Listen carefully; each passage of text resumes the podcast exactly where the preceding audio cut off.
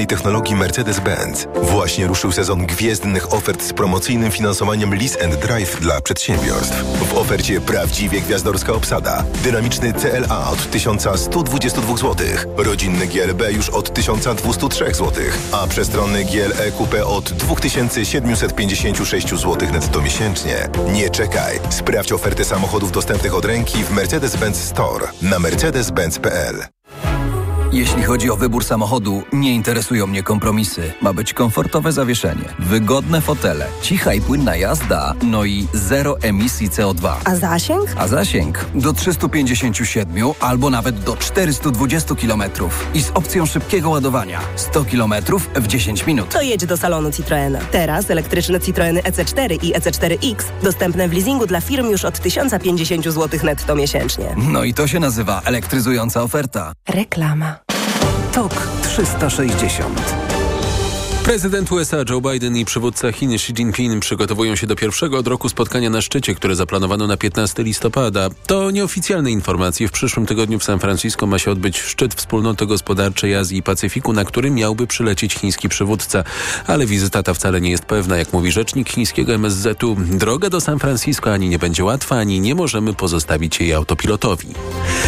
Nowy rząd Słowacji premiera Roberta Ficy nie zgodził się na wysłanie na Ukrainę pakietu pomocy wojskowej, który przygotował poprzedni gabinet Ludowita Odora. Na Ukrainę trafić miały pociski i rakiety o wartości 40 milionów euro. Fico wielokrotnie podkreślał, że jest przeciwnikiem wojskowych dostaw na Ukrainę. Nie neguje jedynie dostaw wynikających z kontraktów handlowych słowackich firm zbrojeniowych. Prezydent Portugalii rozpoczął rozmowy z partiami politycznymi reprezentowanymi w jednoizbowym parlamencie Zgromadzeniu Republiki w związku z podaniem się do dymisji premiera Antonio Costy. Portugalski premier zrezygnował, bo objęło go dochodzenie antykorupcyjne. Jest jednym z podejrzanych w aferze dotyczącej inwestycji w wydobycie litu oraz produkcję tzw. Tak zielonego wodoru. Najbardziej prawdopodobnym scenariuszem dla Portugalii są teraz przedterminowe wybory.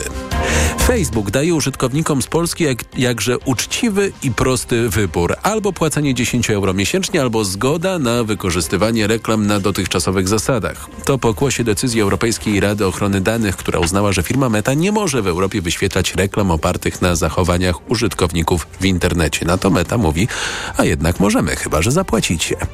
To było TOK 360. Podsumowanie dnia w TOK FM. Program przygotowała Anna Piekutowska, realizował Adam Szura i za chwilę codzienny magazyn motoryzacyjny. Adam Mozga, spokojnego wieczoru. Do usłyszenia jutro punktualnie o 18. TOK 360 Codzienny magazyn motoryzacyjny. Dobry wieczór. W codziennym magazynie motoryzacyjnym witają Jacek Balkan, Sławek Paruszewski. Dobry wieczór. Środa, więc jak żeby inaczej porozmawiamy trochę o planach na przyszłość koncernów motoryzacyjnych i, i potem powiemy, co my o tym wszystkim sądzimy. I zobaczymy za parę lat, czy, czy nasze zdanie albo nasza opinia będzie opierać się na prawdzie. Uwaga, proszę Państwa, jakiś czas temu mówiliśmy, e, że wielokrotnie, że w Unii Europejskiej od 2035 roku, to stan na dzisiaj, mają być sprzedawane tylko nowe, nowe samochody, mają być tylko z napędem elektrycznym. Nie będą to też dopuszczone hybrydy doładowywane z gniazdka, tak jak chociażby w Wielkiej Brytanii czy w Kalifornii jest planowane. No ale Niemcy próbowali, bo Niemcy, bo oni, oni szczególnie się interesują paliwem syntetycznym, syntetycznym wprowadzić taką poprawkę, że mogłyby być sprzedawane też samochody napędzane paliwem syntetycznym. No, trochę ten tem na temat paliwa syntetycznego mówiliśmy. I uwaga, mam nowe wiadomości. Czy one są dobre? No, według mnie nie, ale może, może na przykład ty uważasz zupełnie coś innego. Y, pierwsza na świecie fabryka syntetycznego paliwa, o której mówiliśmy, yy, taka komercyjna, jest zbudowana na południu Ameryki Południowej, tak to dokładnie w Chile. No i okazało się, że fabryka działa nie pełną parą, ale już wreszcie działa i uwaga, yy, po półrocznym przygotowaniu, miesiącach pracy wyprodukowano, wiesz ile? Mhm. Pierwszą cysternę syntetycznej benzyny. To jest wiadomość, powiedzmy, dość zaskakująca. Myślałem, że tam, że tam jednak cieknie trochę więcej. Przepraszam bardzo, gdzie ta y, benzyna została wyprodukowana, powiedzmy No w tej fabryce syntetycznego paliwa na południe Chile Porsche się zajmuje tym Dobrze. projektem. Zakład I teraz Haru, y, czy ta cysterna Haru zostanie, czy ta cysterna, żeby było bardzo ekologicznie, zostanie teraz przetransportowana O, o, o, do Europy? Świetny, po, Prawdopodobnie tak. Bardzo uzasadnione pytanie. Koszt wyszedł Tan, tam... tankowcem. Tak, koszt wyszedł taki, że nie wiem, no tutaj liczą różnie, bo to w internecie już internet szaleje. Oczywiście szaleje na, na tych forach, które się interesują syntetycznym paliwem, że koszt wyszedł w przeliczeniu z euro ponad 200 zł za litr, czyli tanio nie jest. E, No więc to jest tak bak 50-litrowy, to tak ponad 10 tysięcy złotych. No w tym roku wiem, że na wiosnę, bo nawet znam osobę, która była w tej fabryce i opowiadała mi, yy, na wiosnę w marcu była, yy, w- wiesz, ta fabryka, tak jak mówię, ponad pół roku już tam się, y, tam się mierzą z tym y, projektem, mierzą się z projektem, no bo jak widać wolno to idzie. Y, Przypomnę, ma być 130 tysięcy litrów paliwa rocznie. Yy, więc y, w tym pierwszym roku zrealizowano 20,5 tysiąca litrów, więc to jedna trzecia na razie. Y, Co, O czym my rozmawiamy? właśnie, no i właśnie- Na Podlasiu w przeciętnej chałupie O, o, o. więcej bimbru robią. No więc słuchaj, to podobno wystarczy tej benzyny na zasilenia y, paliwa syntetycznego około 30 samochodów. No słuchaj, tam jest oczywiście to wietrzna część Chile, przypomnę, turbina wiatrowa, zasila elektrolizer, y, dostarcza na miejsca woda, produkuje wodór. To cały proces już żeśmy chyba mówili, a dwutlenek węgla jest dowożony, uważaj, z pobliskiego browaru, choć docelowo miał być wychwytywany z powietrza. No i co ty na to? Przecież to na razie to wydaje mi się, to jest jakaś, no nie wiem, to, to takie śmieszne nawet, to, to wydaje mi się, to zabawne bym powiedział, gdyby nie to, że niektórzy traktują to bardzo poważnie. No, jak sądzisz, no? Przecież te wiadomości wszystkie, y, to, to, to jakbym no, czytał jakieś projekty, już nie powiem czyje, bo nie chcę tutaj krzywdzić jakichś rządów różnych albo firm Słuchaj, ale motoryzacyjnych. e, wiesz, mówiliśmy o tym w zeszłym tygodniu. Mhm. Czekam na technologię, która umożliwi mi em, e, założenie paneli fotowoltaicznych na dachu i w momencie, w którym będzie nadmiar energii czy z, ze słońca, czy z ciepła Tak. e, produkowany i sieć energetyczna nie będzie chciała i nie będzie w stanie Mhm. go przyjąć, no wtedy będzie produkowane właśnie coś, tak, z tej zielonej energii i będzie magazynowane. No wiadomo, że łatwiej zmagazynować paliwo syntetyczne bądź wodór teoretycznie niż akumulator, znaczy niż prąd, tak, bo Mhm. ten trzeba albo w kole zamachowym na przykład, ale to jest taka technologia, która jednak em, się nie rozwinie, albo właśnie w akumulatorze. Słuchaj, ja mam, a propos samochodów elektrycznych, wiesz, bo e, to, o czym mówimy, to jest przez samochody elektryczne, prawda? Znaczy, to, to No jakby spowodowane tej, jest tak, no bo Tak. elektryfikacja wymusza jakieś inne rozwiązania alternatywne, no i to właśnie jest takie rozwiązanie. Słuchaj, śmieszne jest to, że ta elektryfikacja, ona na wszystkich wymusza, ale też wszystkich stopuje. To, to jest przedziwne. Magneti Marelli, firma włoska, która od paru lat nie jest już włoska. Ona kiedyś należała do Fiata, ale jak przyszedł Stellantis, to ją sprzedał. Sprzedał ją japońskiemu funduszowi, który należy do Amerykanów.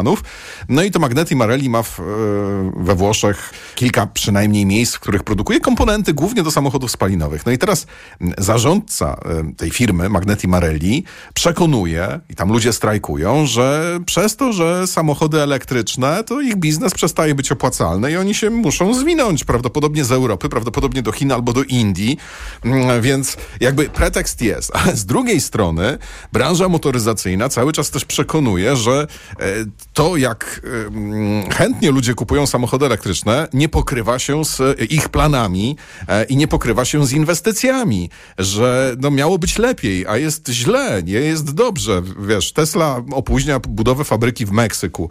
E, Volkswagen wstrzymuje produkcję niektórych samochodów, robi jakieś tam przymusowe urlopy, przestoje i tego typu rzeczy. I jest przedziwna rzecz, dlatego że z jednej strony część branży narzeka, że te samochody się nie sprzedają tak dobrze jak trzeba i to są takie zbiory, które się w pewnym miejscu pokrywają, a druga część branży e, mówi, że przez to, że te samochody się tak dobrze sprzedają, no to nie będzie w ogóle nic. Natomiast o czym innym chciałem powiedzieć, ale a propos samochodów elektrycznych. Niemiecka organizacja zrzeszająca firmy ubezpieczeniowe y, zrobiła takie zestawienie, e, o ile częściej dochodzi do wypadków samochodów elektrycznych, okazuje się, że trochę rzadziej niż, e, niż e, samochodów spalinowych i nie chodzi tutaj oczywiście o takie wartości bezwzględne, nie chodzi o to, że jakby tam, nie wiem, w Niemczech jest powiedzmy 300 tysięcy samochodów elektrycznych, 3 miliony samochodów spalinowych, no to wiadomo, że te spalinowe będą się częściej rozbijały, ale chodzi tutaj o, nie znam metodologii, ale prawdopodobnie, znaczy, ale na pewno chodzi tutaj o proporcje, czyli że jeżdżąc elektrykiem jest e, statystycznie mniejsza szansa o tam 5-10%, że, e, że dojdzie do jakiejś kolizji, że trzeba będzie likwidować jakąś szkodę. E, I też o 20% są mniejsze wypłaty z tak zwanego następstwa nieszczęśliwych wypadków. Mhm. Natomiast dużo wyższe, nie ujawniono jak wysokie, ale dużo, dużo wyższe są rachunki za likwidację szkód. Mhm. I branży ubezpieczeniowej niemieckiej, ale myślę, że na całym świecie bardzo nie podoba się to, że mm, nawet potencjalnie niegroźne kolizje, które w przypadku samochodów spalinowych kończą się naprawą i tym, że auto wraca do właściciela. No, przecież od tego są blacharnie, lakiernie przy każdej, e, przy, przy, przy, w wielu miejscach Polski e, i Europy i świata. E, przecież to jakby normalna rzecz, no to w przypadku samochodów spalinowych no to jest prosta sprawa. Jeżeli nie dojdzie do jakichś naprawdę dużych uszkodzeń, mm, e, które dyskwalifikują auto z drogi, chociaż producenci starają się, żeby nawet drobne uszkodzenia dyskwalifikowały, jak wspomniany wczoraj komputer na przykład za lampą w Hyundai i10 albo w Mercedesach. No ale tutaj w, w samochodach elektrycznych jest jeszcze gorzej, dlatego że wystarczy mała deformacja pojemnika na akumulator, mhm. e, pakietu akumulatorów i to teoretycznie może wszystko działać i grać, ale małe wybrzuszenie na przykład gdzieś tam może spowodować, że, e, że trzeba tę część po prostu zrecyklingować, a ta część jest najdroższą częścią i kosztuje 80-120 tysięcy złotych na przykład. Więc branża motoryzacyjna ma taki plan, e, branża ubezpieczeniowa ma taki plan, e, że będą trochę lobbowali za tym, by powstały jakieś takie e, lepsze sposoby radzenia sobie właśnie z tymi akumulatorami, e, żeby albo były lepiej one chronione przed uszkodzeniami, albo żeby warsztaty, eksperci dostali lepsze, bardziej wiarygodne dane diagnostyczne na temat stanu tego akumulatora po wypadku. No bo teraz to się najczęściej ogląda. Jak gdzieś jest jakieś, jakiekolwiek uszkodzenie mechaniczne obudowy, no to ten akumulator się po prostu dyskwalifikuje. Już go nikt z powrotem... Wiesz, z jednej strony ma to oczywiście znaczenie, no bo to, to jest łatwopalne, to, mm, to nie są żarty, ale z drugiej strony być może jest to pochopne. Na firmy ubezpieczeniowe za to mm. płacą. Więc to takie y, stanowisko, stanowisko y, z trzeciej a, a, a strony. pamiętasz, to już nieraz wspominaliśmy, pewnie, pewnie nie, niejednostkowy przypadek naprawy samochodu wodorowego, który już kosmiczna cena, prawda? Mówiliśmy. Ale to inna sprawa, wiesz, bo on się popsuł, a nie no, rozbił. No tak, ale mimo wszystko jak się popsuł, to też właściciel nie jest happy, czyli nie jest szczęśliwy, że musi tyle zapłacić, a jak musi zapłacić jeszcze więcej niż w spalinowym, no to już w ogóle zupełnie nie jest szczęśliwy. Dobrze, to do tych elektryków do, dorzucę jeszcze, zanim przejdę do Tuńczyków, dorzucę, dorzu, do Tuńczyków za chwilę przejdę, ale y, zanim, y, jeszcze jedna informacja, pamiętasz, no na pewno pamiętasz, słuchacze, mam nadzieję, też cała audycja o Inosie Grenadierze. Kiedy? We wtorek, czyli wczoraj. No i, i przypomniało mi się, miałem wtedy powiedzieć, Land Rover Defender, no przecież porównywaliśmy do niego 300 sztuk, w tym roku już sprzedano w Polsce. Będzie też w wersji elektrycznej, będzie yy, w Nitrze y, w Słowacji produkowany. W którym roku rozpoczną produkcję elektrycznego Defendera nie wiemy, ale na pewno JLR ma zamian 8, nie, nawet 9 nowych pojazdów elektrycznych, nowych modeli elektrycznych do 2030 roku wrzucić na e, rynek, czyli do sprzedaży. Dobra, ten tuńczyk, słuchaj, nawet e, zdarzało mi się, że ja jadam nawet rzadko, bo rzadko, ale tuńczyka, nawet wiem, że to duża ryba, ale nie wiedziałem, że ona jest tak duża, że może osiągać nawet 4 metry. I e, co, co ciekawe, znalazłem informację motoryzacyjną związaną z tuńczykiem na porta, portalu, na który czasami zaglądam, poświęcony motoryzacji elektrycznej. Electrek się nazywa i tam jest tytuł Cherry, to jest e, chińska firma, znamy ją przecież, to jest znana chińska firma, nawet w Polsce, mimo że oficjalnie nie można jej e, samochodów w Polsce kupić.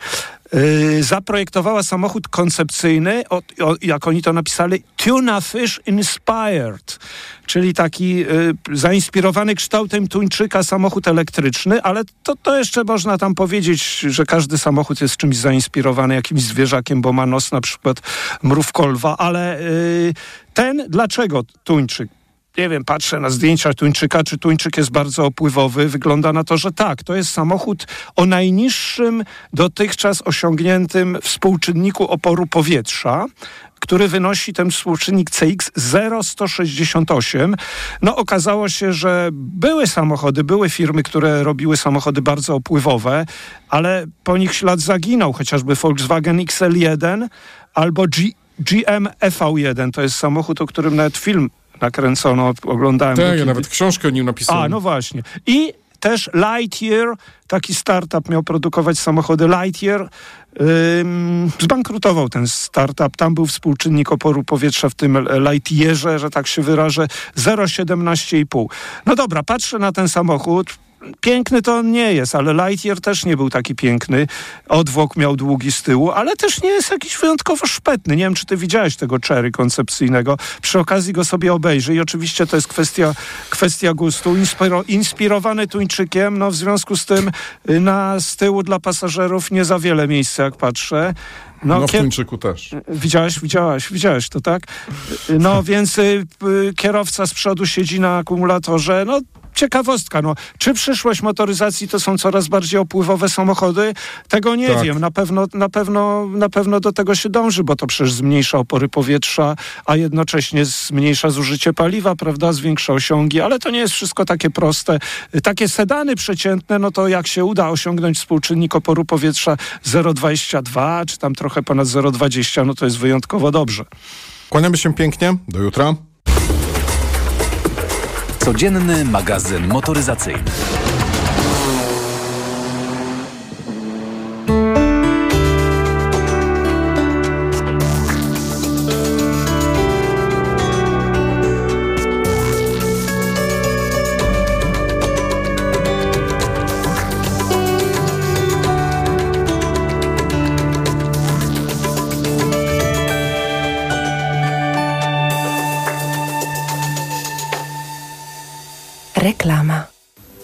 Czyli u pani dyskomfort przy oddawaniu moczu nawraca?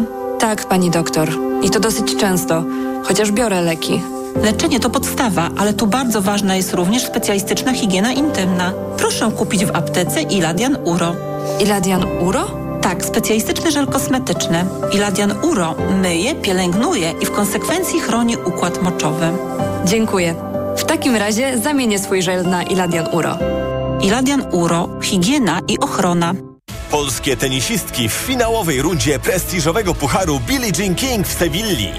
Widzimy się na korcie od 7 do 12 listopada. Oglądaj w pilocie WP. Kaśka, to ty? Tak. Ale schudłaś. Stosujesz jakąś dietę? Nie, stosuję tabletki na wątrobę Hepa Slimin. Zobacz, wątroba spisuje się wspaniale i jem wszystko, choćby czekoladę. Widzę, że Hepa Slimin wspomaga też utrzymanie smukłej sylwetki. To tylko taki słodki dodatek. Przecież ja nie muszę się odchudzać. Pewnie, że nie. To ja też będę brać Hepa Slimin. Chcesz mieć słodkie życie bez diety? Chcę mieć zdrową wątrobę. Suplement diety Hepa Slimin w trosce o wątrobę i smukłą sylwetkę. Mate pomaga w utrzymaniu prawidłowej masy ciała, a cholina wspiera funkcjonowanie wątroby. Aflofarm. Reklama. Radio TOK FM. Pierwsze radio informacyjne. Środa, 8 listopada, minęła 20.